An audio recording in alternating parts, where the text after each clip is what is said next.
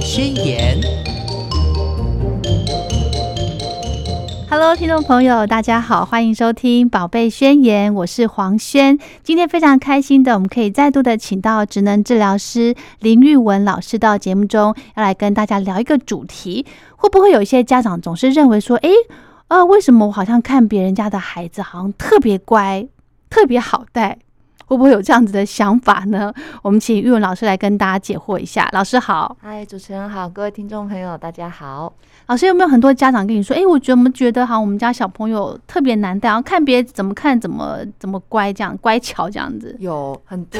像现在其实像就是 你会可能会听到家长讲说，哦，老师我跟你说。我放假的时候，我都把它放到姑姑那边去，嗯，或者是我都把它放到我妹妹阿姨那边去，嗯，然后他就会特别乖，他们他在那边都会吃饭，然后在那边会收玩具，然后呢，回到我家这边之后就没有规矩，或者是很难带。其实很多时候家长都会提到，就是哎，为什么他只要比如说换个环境？然后可能就会有很明显行为上面的差别，对。对，然后或者是当然也有可能是你可能跟邻居啊，然后或者是公园里面的朋友，然后一起出去的时候，你就看到说，哎，你家孩子很乖啊，我们常听到这样，你家孩子很乖，啊，你有礼貌，对对对，然后你下意识就会说，哪有那个就是表象，你看到的才不是这样，他在家里面是很。很恶魔的什么的，一模一样的对话，是就很很常会看到这种状况，没有错。对，那通常其实我觉得孩子啊，他们很聪明，他们会看人，看人，对，就是他们知道，因为毕竟我们可能会教小朋友说，哎，你看到叔叔阿姨，看到陌生的，或者是新的妈妈的新朋友，哈，或者是。呃，公园里面陌生的人，如果他来，可能打个招呼或怎么样，其实我们通常都会讲说，你可能要有礼貌。是，所以其实孩子他们很小，可能在呃潜意识里面就有被灌输说，对不熟悉的人，其实还是要有一种礼貌。礼貌。对对，所以其实可能会打招呼，嗨，叔叔好，阿姨好，老师好，好，我们幼儿园的。对，所以其实很多时候他们在应对的时候，可能会是用一种稍微。比较那个环境当中，也毕竟是一个打招呼的环境，嗯，然后可能是你到别人家做客，或是你到公园去玩，他那个比较不会有这么需要有贴近生活，比如说教育，或者是请他做事情。的那种环境，所以小朋友其实，在那个当下就会回应打个招呼，然后可能就会简单的分享一下，哎，你看阿姨，这个是我带来的什么东西，啊，或者是哎，他可能拿了一个饼干，然后可能就跟邻居朋友的小朋友分享，就是哎，这饼干给你吃，所以他们可能就会看到这一面，就是哇，你的小朋友好好乖哦，对，好好好乖巧，好听话哦，这样子，对，其实这个其实是我觉得是一种在临床上的。经验当中告诉我的是，很多时候是因为那个氛围、嗯，那个环境、那个当下的对话，才会让呃家长或者是爸爸妈妈觉得，哎，你们家的孩子怎么看起来很乖，然后特别好带。但是呢，后续呢，后续如果当你可能，比如说我们今天有出游之后，我们可能有嗯。再增加，比如说行程我们有再增加，后面可能是去谁家做客，嗯，好，那你可能这时候你就可以去观察他去别人家做客的时候，跟别的孩子玩的更熟了，或者是开始熟悉了那个相处，孩子通常相处大概一个小时左右，差不多就可以。露出自己的本性啦。刚开始可能害羞嘛，后面可能不会。对，那可能你就会去观察，哎，他到别人家做客的时候，哎，你这时候你就可以注意听到妈妈可能就会开始叫他，哎，你不可以这样子哦，啊，那是别人家的玩具，你不能摸。嗯，哎，你那个你要先问问阿姨可不可以呀？嗯，好，可能就会开始。那为什么会跟前面不一样？因为环境换啦，嗯，已经从一刚开始不太熟悉的打招呼，到后面。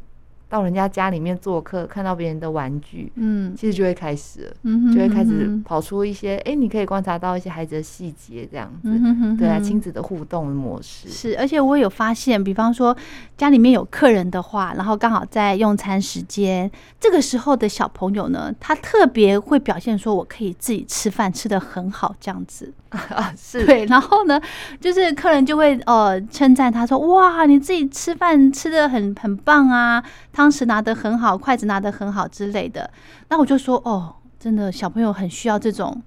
他很吃这一套啦。对，就是而且他可能想说，我我先可能也许他刚开始是先自己吃，嗯，然后可能吃吃吃没几口之后，哎。被阿姨叔叔称赞，对，然后你知道藕包就上来，然后他就会觉得，那我就要这顿饭就要好好的把它吃完，真的。然后碗吃完还给你这样献一下给你看，有没有？是是是，对对，就是你会发现孩子，其实这背后有个很很大的一个给家长的一个感受，就是孩子其实他很喜欢被赞美，尤其是在大家面前，或者是。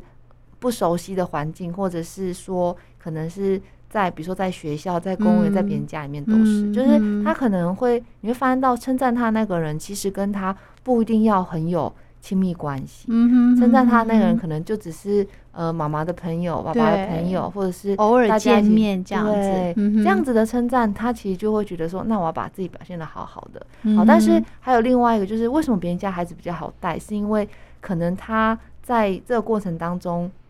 我觉得啦，出去玩哈，通常父母都会有一些原则，事先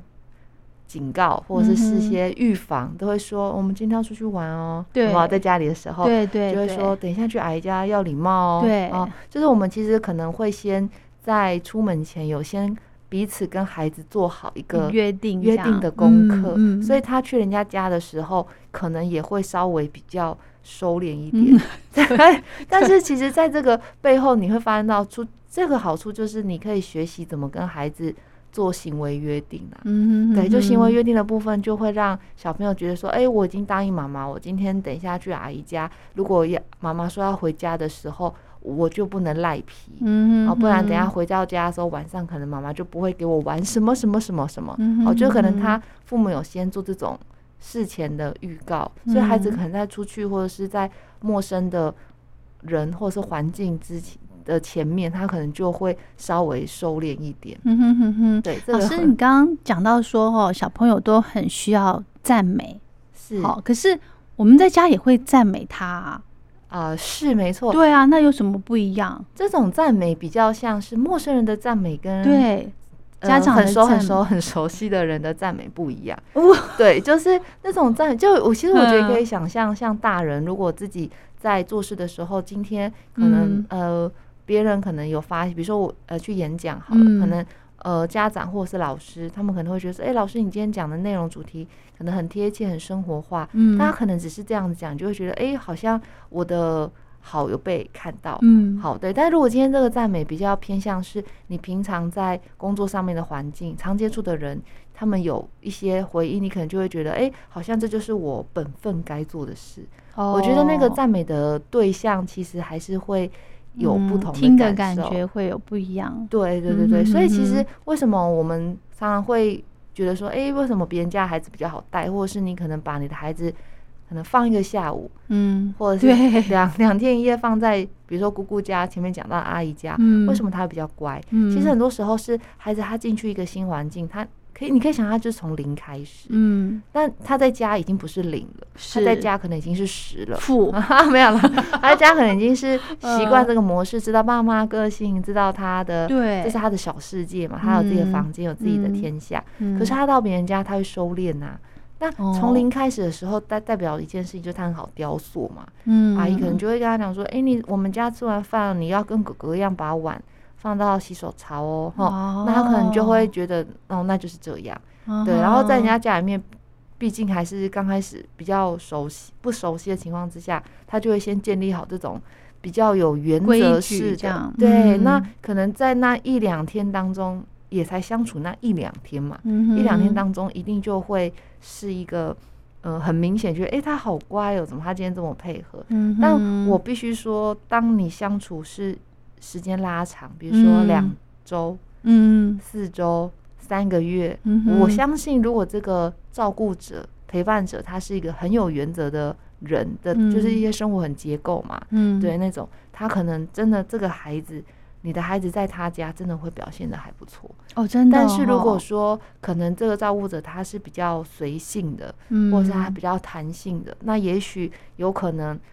你给他照顾了一段时间之后回来，你会发现到，哎，你的孩子好像好像也拉不回来，对，拉不回来，就像是一个暑假后回来之后要收心的感觉。所以我觉得别人家孩子比较好带的这种感受，通常都是你会发现到这种话，通常都是在呃朋友聚会，嗯，或者是亲戚朋友那种相处比较短。时间，所以这时候你就可以回应他说：“哦，对，你现在看到的样子，他真的很看起来很好带，没有错。但是至于就是相处可能三个月之后，这个这句话我们可能就是还是要重新评估一下。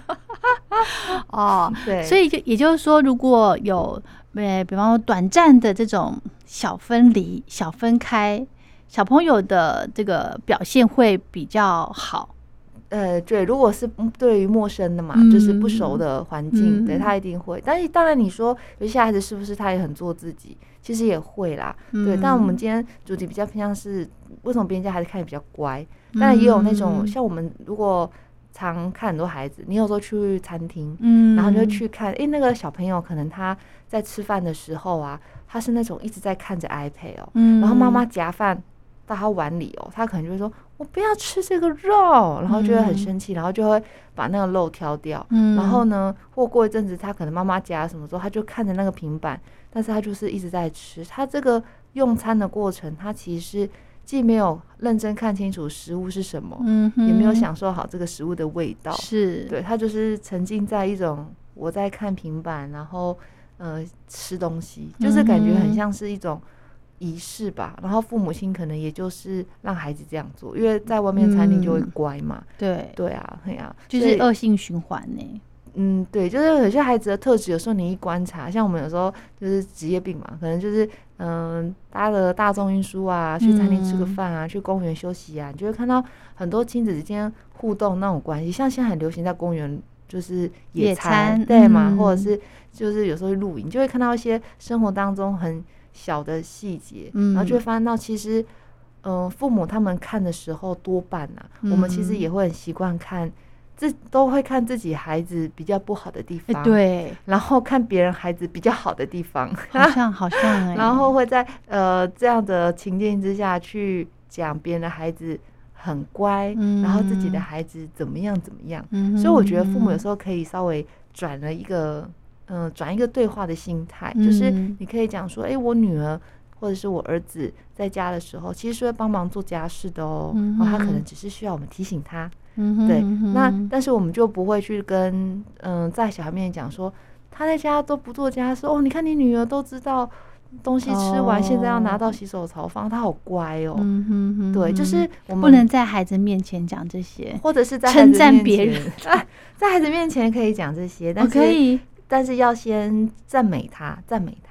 我先讲自己的好，对，就先讲我的孩子，我觉得也还有不错地方。然后你家孩子这样也很不错，嗯，对，这样子其实小朋友听到的时候，比较不会觉得说妈妈都比较喜欢别人的小孩，或者妈妈都在讲别人小孩很好什么的，就不会有那种好像。很挫折、很气馁的感觉，嗯，被比较这样子，对对，所以如果下次如果别人称赞你家小孩，说你家小孩怎么那么乖啊，那你可以跟他说，对啊，他现在很乖啊，然后可以讲说，呃，他在家要帮忙做什么事情啊，对啊，但是这个乖吼是不是可以延续的很长？不晓得呢，还是要看他的表现。后面这段就是讲给孩子听的，对，就是你前面可以先称赞，先顺着，对对对，所以我觉得孩子在。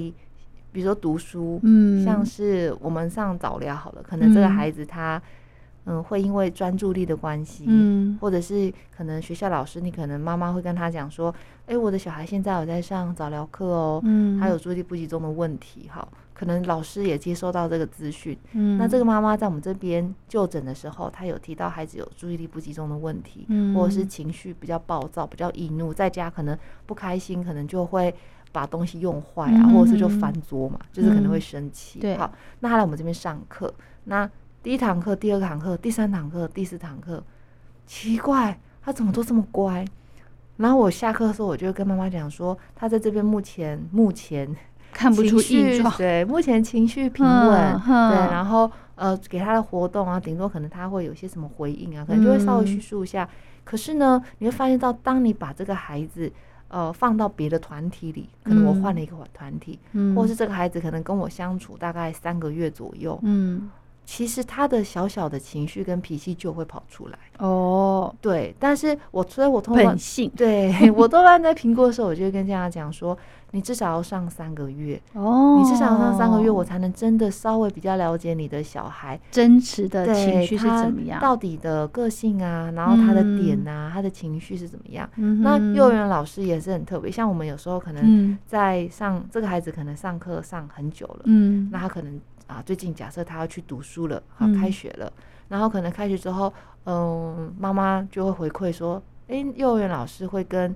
他小孩。就跟他讲什么他小孩的状况，我就说：“哎，那妈妈他还好吗？”他说：“老师说他很乖，说他都会当小帮手啊，乖乖配合。”然后你听到你就会什么？因为他可能在这边不是这样，在那边是皮的。因为我们跟他相处很久，然后我就说：“是哦。”我说：“哦，那代表他刚开始就是有力求表现，想要让老师知道他很棒。”好，然后可能大概过了一阵子之后，妈妈就会说：“哦，学校老师说他都坐不住。”学校老师说他上课都开始爱爱管闲事啊，讲话叽里呱啦这样啊，你就发现到哎，这个跟学校老师刚开始讲说你的孩子好乖哦，然后到后面变成是他都坐不住，或者是他可能开始叽里呱啦很多话这样子，然后叫他安静，可能他还是太过热心啊，管别人闲事啊，阻止别人啊，像李长博那一种哈，你就会发现到说啊，对啦，就是确实要相处一段时间，所以我觉得三个月是一个算是。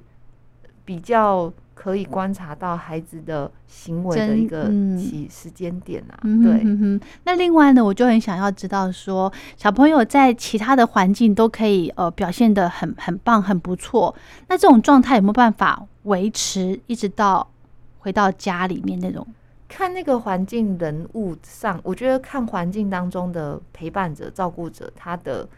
状态跟他的个性。因为有一些照顾者，其实他是心情好的时候，他会对孩子特别好，嗯，但是他可能今天也许比较烦躁，或者事情比较多，他其实对孩子的耐心就会不见，嗯，但他对孩子来讲，可能他每天到那个环境，他分享事情，可能今天，哎，他对方很认真听，或对方会说啊。比如说老妈妈，嗯，比如说他说阿姨，你看这个是今天我在学校做的狮子头，好，可能就是那那种用蛋糕盘嘛，嘛，然后贴个眼睛啊，然后细细的须须这样子，然后你就说哇，好漂亮哦，你这做的很好看呢，哦，这是你跟你们今天还有做什么啊？谁跟你一起做的啊？好，老师怎么教你的啊？好，但如果今天这孩子他一样说，阿姨你看，这是我今天在学校做的狮子的头，哎，好，就我今天阿姨可能。呃，状态不好，或是可能心比较烦躁一点，他就说：“哦，好好好，或是等一下，等一下，没有很热情的回复他，这样。你你现在不要讲话，这样阿姨没有办法专心。好，那可能你会发现孩子的分享的行为都没有变，但是变的是大人的回应方式。是对，所以其实怎么样可以让这个行为在这个环境当中差不多的延续下去，就会跟照顾者的。稳定性很有关系，我觉得，还有这个规矩、这个界限，它是不是切割的非常清楚，让孩子知道说，哦，阿姨最讨厌东西掉地板，所以东西掉地板，我要赶快把它捡起来。好，如果他可能在这个环境一刚开始知道是这个人他的大的点，就是他的很明显的在意的东西是什么，孩子他很清楚，那他就比较不会一直犯。嗯哼，对，所以我通常就会跟爸爸妈妈讲说，如果你可以把嗯规则讲得很清楚，到孩子他知道他做这件事情即将会有发生什么样的嗯结果，嗯，那你要让他猜到啊，你不能不让他猜到，你如果不让他猜到，他就会不知道自己这样做到底会不会被处罚，或者是会不会被称赞。嗯，但是如果。他知道说他做这件事情做好该该做的事情，或得到什么样好的结果。什么样负面的结果，他可以猜到大人在想什么，嗯，那代表大人其实界限就很清楚嘛，大人小朋友才猜得到，是。那这样子，这个孩子他的行为的稳定性就会比较好，嗯哼，因为他就是能预期嘛，最恐怖的就是无法预期，对，就是爸爸今天特别火爆，哎，就莫名其妙可能呃东西没有就是收拾好，可能就被念了一顿，嗯，但是爸爸今天可能哎今天心情比较好，哎东西没有被收拾好。竟然又没事，嗯，那到底 哎呦，东西要不要收呢？对 对对啊。另外还有一个问题就是，比方说小朋友在这个呃阿公阿妈家哦，可能就像个小霸王这样子，然后因为大家都宠嘛，对不对？可是他的那个状态延伸回到家里面。这个时候家长该怎么样去，比方说把他导正过来？这时候就要看孩子的环境转变的能力。哦，对，就是像呃，曾经有提到说，如果今天这个孩子他在长辈家，就像主持人说的，他可能比较容易会做自己呀，因为长辈疼嘛，那很多东西可能想要什么就有什么，嗯，想要吃什么就吃什么，想要看什么就看什么，想要买什么就买什么。可是他如果回到家，完全不是这样，是的，你觉得他是？因为毕竟他在爸爸妈妈面前，我们教育孩子，我们会有我们自己的原则。是长辈教育孩子有长辈他们的方式。嗯，其实这完全是跟价值观很有关系，就是跟你面对生活的价值观、你的学习价值观、工作的价值观，嗯，整个对人生想法的价值观都很有关系，包含他过往从小到大原生家庭的成长的关系，它其实太复杂了。是，但是他到回到家之后。他必须要知道的是，那爸爸妈妈的原则是什么？OK，所以我通常都会跟父母讲说，你一定要跟孩子讲，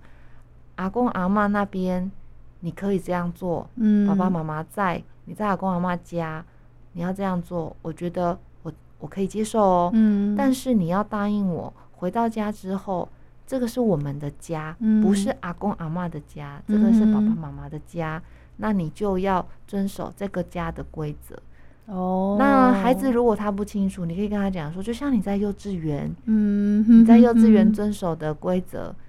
好，可能什么时间要做什么事情，对，幼稚园老师说吃完要擦碗，老师说吃完可能要把碗放到餐袋，哦，很多这种东西，那你回到家，有时候我们不会照幼稚园的模式做，但是我们家有我们家的规矩，所以要讲家有家规，是。对，所以要让孩子知道这个。转换。哦，对我我觉得孩子如果是那种经常一下给谁照顾，一下给谁照顾的这一种，对，一松一紧这样子，哎，没错没错，我们可能没有办法盯得这么的密，就是说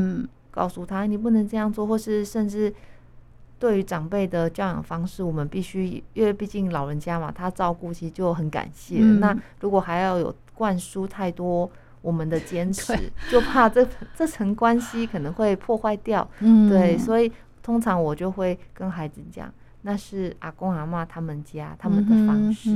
那我们家有我们的方式。嗯对，就像你去游戏场，每个规则都不一样。是，对，可以稍微用一些更多的生活比喻的方式，让他理解。哦，那我不能把阿公阿妈家的规则。带到这个规则来，带到这个家的规则来，这样子，对，真的还是要把那个家里面的规则讲清楚哈，跟孩子律定清楚，对，就情境嘛，切割很清楚，这样是是。家里面呢，如果有大概两三个小朋友，这个手足相处之间呢，诶，这个关键哦，有一些手足相处之间呢，有一些问题，诶，这个关键好像是在爸爸妈妈，怎么说呢？老师？就是。手足相处这件事情，其实就很不是他们两个就是自己就是沟通好就好了啊。对，这个这个其实很重要，大家看年纪，嗯，像比如说老大他要怎么适应，呃，接下来弟弟妹妹要跟他一起生活，嗯哼，家里面从三个人变成四个人，好，手足之间的相处，其实从很小的时候，大的陪小的玩，嗯，然后小的。欺负大的嘛，然后大的哭嘛，然后大的哭了之后，可能妈妈爸爸又会说啊，弟弟妹妹不懂事，你要让他。对，哦，那在这个时候，其实，在这么小的这种阶段，如果父母是比较常用这样的方式，要大的让小的，或者是会说小的不懂啊，那嗯，他会这样子，好像有点像是间接包容这样子好了。是，那我自己觉得这样子的模式，大的很容易会觉得。妈妈还是比较偏袒小的，对，那可能就会在小的，可能自己相处的时间，大的可能就会默默的或偷偷的去欺负他，对，就可能去抢一下玩具啊，把他弄哭，弄哭啊，然后哭了之后，再一副很无辜的说我没有，其实我小时候也做过这种事，真的。没有啦，对，就是其实，在这种阶段，孩子在。我觉得有分几期啦，这种比较前期的阶段，就会是当可能弟弟妹妹在爬，那你可能正在玩积木，是，那你可能因为弟弟妹妹过来手一挥，把你的积木给弄倒了啊，那这时候妈妈可能就会呃，就大的会告状嘛，哎，对对，或者是手就会拨嘛，那，小朋友坐着玩，你手拨啊，基本上一拨不是拨到他的脸，就是拨到他的脖子嘛，就是看起来是一些比较危险的部位。是哦。那其实在这时候，父母可能就会说，你不可以这样推弟弟，你不可以这样推妹妹。嗯。但是其实我们并没有发现，那为什么他要推？为什么他要推？对，那我通常就会跟妈妈讲说，如果可以的话，你会说发生什么事了？OK，先问对，发生什么事了？然后他可能就说弟弟刚刚把我的积木弄倒，嗯，然后就说哦，弟弟这样子他都不懂，他不知道，对他把你的积木弄倒真的是不好不好，就是你会说，所以你好生气，对不对？嗯，那这时候可能就会跟妈妈可以在弟弟的面前讲说。哥哥在玩积木，不管这个孩子你觉得他听不听得懂，OK，你可以说哥哥在玩积木，好在旁边看，我们在旁边看就好喽，哈，然后再就跟哥哥讲说，弟弟他现在还不懂，所以他如果之后把积木弄倒的话，我们教他，嗯，就是既没有偏袒谁，但是就是在处理事情而已。而且我觉得讲的那个情绪很重要，哎，对，好要和缓。而且我就会讲说，玩积木本来就是一个很容易一推就倒的 活动。对，我就跟哥哥讲说，如果你之后玩积木，你可以在桌上玩，嗯，小的积木你可以在桌上玩，或者是。今天可能弟弟在围栏里面的时候，你在外面，你就选一个比较安全的环境玩。那这个时候就要你自己去选哪个环境比较安全。妈妈跟你讲哦，可能在这里，嗯，在那边，对，就是你可以给他一些策略。是，如果说这个孩子他从小是有被感受到说，哎，我的想法，对我的问题有被解决，有被爸爸妈妈尊重，而不是一直都在偏袒弟弟或妹妹的话，他反而会。反过来觉得他是哥哥或姐姐，然后会想要去照顾小的哦，真这样子对，因为人的状态就是这样。当我觉得我备受尊重的时候，我就会愿意付出。哦，是对。但如果你觉得你连尊重都没有被尊重的时候，你要他付出，其实有时候心不甘情不愿啦。嗯，还有刚刚老师讲到一个重点，我刚好听到就是说，呃，不管这个小朋友多大。比方说，刚刚说，呃，小 baby 推倒哥哥的积木，那小朋友可能还听不懂，小小孩可能还听不懂。但是你讲这句话是讲给大孩子听的，对，讲给大孩子听，然后也让孩子知道说，其实七八个月孩子一些基本的、很简单的一些指令啊，他可能是可以懂的。对，所以其实有时候我觉得是同步两个人都可以一起教。对，那像这种手足情况，手足相处就是要从这么小，这就是前期，是这么小，你就要让大的知道说，孩子小的出生，我们一样还是这样子教，并没有因为小的出生，你的爱可能就被剥夺掉。因为手足最长就是抢嘛，就包含很夸张，就是妈妈抱小的，大的就在生气；妈妈抱大的，小的就扑上来在大哭。对，妈妈就说这两个人整天黏着我，我要疯了。对，就是这种状态，其实就会呃很常见啊。对，就是会有一个过渡期。那接下来再大一点的时候，孩子可能他到了比较不是这么小阶段，可能已经会讲话。比如说两岁多的弟弟跟四岁多的孩子，好，可能差两三岁，在这个阶段，小朋友他们其实就会变成是。玩在一起的交集变多了。啊，对，因为可以一起玩的玩具就很像嘛，对，可能两岁多孩子也是可以一起玩拼图，可以玩积木，可以玩什么其他的东西。那在这个时候的争吵，多半已经比较偏向是玩具内容的争吵，比如说我要玩这个。然后可能他也要玩这个。哦，啊，或者是哦，这个我想就是买玩具一次要买两个一模一样的，哦哦，对对对，或者是说他明明玩具就放在那边，哥哥先去拿了某一个拼图，然后弟弟也说我要玩那个，啊，奇怪，那如果哥哥不拿那个拼图，弟弟就不会拿，对对，所以你就会觉得说，在这个阶段，其实孩子进入了一个是我们怎么样去。呃，跟玩跟玩具就选玩具的部分是一个，再是我觉得重点是相处，就是这个时候是一个很重要的手足相处时期。嗯哼，对，就是你会发现到好像别人的比较好，对，然后别人手上拿的比较香，比较好玩，对对对，这个都很正常，这是一种在心理发展上很正常，就是我会开始去注意到别人，因为我从我自己嘛开始往外面嘛，就注意到别人。那在这个时候，可能变成是玩具这种东西。父母如果要引导的话，嗯，就会在这个阶段就会说，我通常啦，就是说我们眼睛先选，你知道人不要动，就是你你就坐着嘛，或者是站在反正就是在游游戏区，在对游游戏间，我通常都会嗯这样。来，你要玩什么？然后眼睛看好，然后、呃不讲话对，眼眼睛看好，你告诉我。哦，然后另外一个人说，我再问另外一个人，来，那个，那你要玩什么呢？他可能说我要玩那个汽车积木。好，然后然后另外一个人说我也要玩汽车积木。对，会跟着讲，我就嗯会说，那怎么办？汽车积木就只有一个，那林老师不可能把这个玩具拆成两半、欸，对呀，那怎么办？那不行，那这样我们没有办法开始玩。那谁要先？谁要换个玩具好了哼，啊？或者是说要两个一起玩汽车积木可以哦，但是如果等一下吵架的话，这汽车积木都就要收收起来来，那这样就嗯不能玩。天哪，好可惜哦！嗯好，你就可以 就老是师你好会，对，然后你就会让他们先不要走动。你先哦，坐着选，因为你如果让他站起来选，你知道人的肢体，你一旦一执行，你行动之后，你就会开就始是我的了，对，就会开始有纷争。嗯那你坐着，还顶多就是嘴巴在吵架而已。哦，对，但是我我觉得就避免会有肢体冲突嘛。是那可能孩子就会说，嗯，那我不要玩了，我要玩那个别的。好，那这个时候真的会这样吗？嗯，会就 OK 开始，然后后后面可能他们就会玩不一样，而且我还讲说，我会引导说选不一样的很好哎，可以交换哎，你可以在同一个时间玩到两个呢，好，哈哈哈。然后小朋友就会觉得，哦，听起来好像很划算哦，这样，然后可能就会觉得说，那我不要选一样的，啊，对，就是这是当然是一种引导方式之一啦，嗯就是说手足之间其实你就发现到在玩，那妈妈就可以说，好，那我们现在这时间一起玩，那哥哥你要玩什么，弟弟你要玩什么，嗯，对，那可能当然你说会不会玩一玩之后会去想玩别人的玩具，对呀，肯定会的、啊，是对。但是在这个时候，我们可能就要先讲好说，那如果玩的时候你要不要分享？嗯那你，如果不要分享的话，那你要先跟弟弟讲，弟弟这个玩具我要自己玩哦。你等一下如果没有要，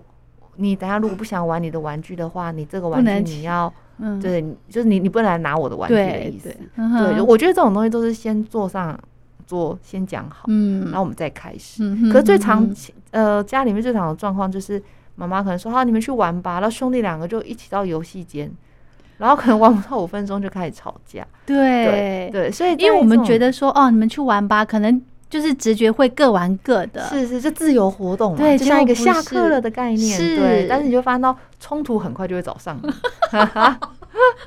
对，所以在这种阶段，这种中期，就是嗯孩子在练习几件事。第一个是你自己选的东西，嗯，你自己就要完成。对，然后再来是别人已经界限嘛，嗯界限的问题，别人说我没有要跟你分享，那我们就要尊重他。对 OK，，然后再就是在这个阶段，他会知道说，哎，其实我们是可以透过一些方法，我们可以沟通嘛，嗯我们可以嗯达到一个比较快乐的游戏模式。那这样其实大的跟小的之间的情感就会变得比较好。嗯。一定还是会吵架，我觉得吵架嗯。冲突很正常，但是是你就会发现到很快这个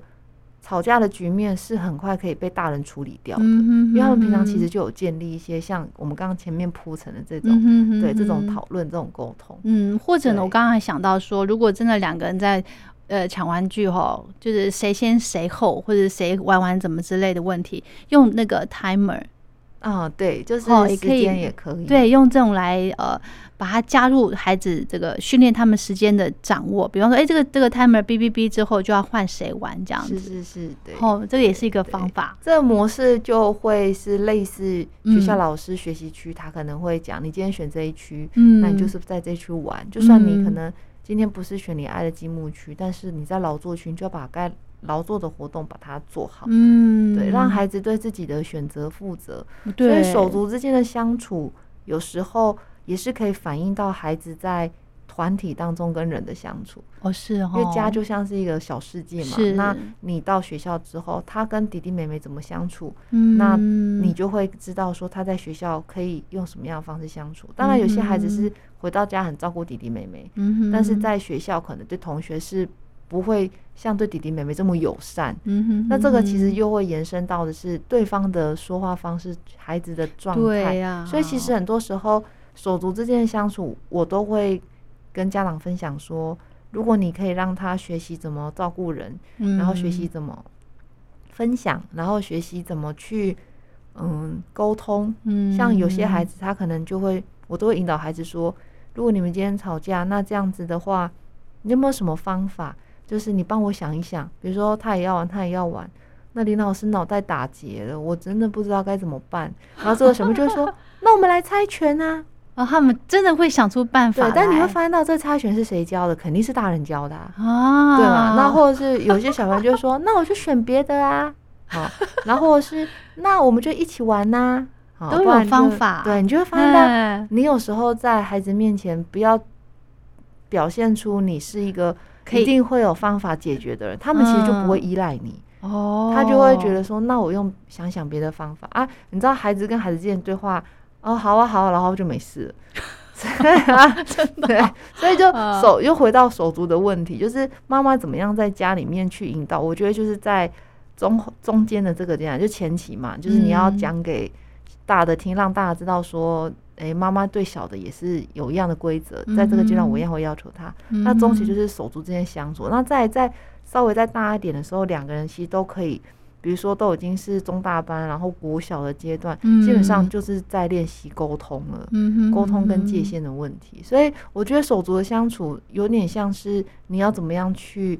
类似啦，就是你在跟。你的孩子相处，你在跟你的先生相处，你在跟你的家人相处，其实我觉得都是一样，因为那个说话的模式都是真的，原则都是差不多的。真的，这个好重要哦。这个可能我没有办法透过我们节目把所有一些呃这个技巧教给各位家长哈，所以在还是要换个角度，换位思考，看看会不会。比较好的方法可以来解决处理。对呀，对对，所以就跟他讲说，哎，那个老二出生啊，是不是？呃，你去拜访的时候，他大家现在都很有观念嘛，就是说，哦，可能会送个礼，但是是说，哦，这个是先送给老大的啊，然后或者是说，弟弟妹妹出生的时候，爸爸妈妈会挑一个玩具，说这个是弟弟妹妹出生，就是送给哥哥、送给姐姐的。哦，弟弟送给哥哥的，这样对，就是还在肚子里面一出生就有，就会准备好礼物给老大。对，其实现在这样子已经。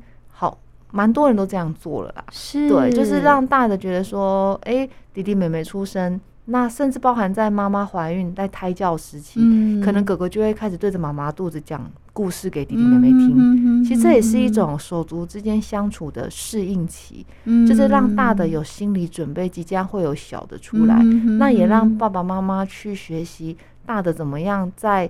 这个情况之下跟小的相处，还有对小的的接受度。哦，对，对我，所以我觉得，其实，在就是孕期，妈咪还没有就是生下宝宝的时候，其实这个手足就相处就可以开始。真的耶！而且你教给孩子什么，你跟他讲什么，他们都会照单全收。对，对他们那个时候就最好雕塑了。是的，是的，是的。好，那如果听众朋友对于我们今天谈的内容，或者是有其他的问题的话，都非常欢迎您写信过来。那我们再请玉文老师来跟大家做解答。好不好？OK，那我们今天就聊到这了，谢谢老师，谢谢大家。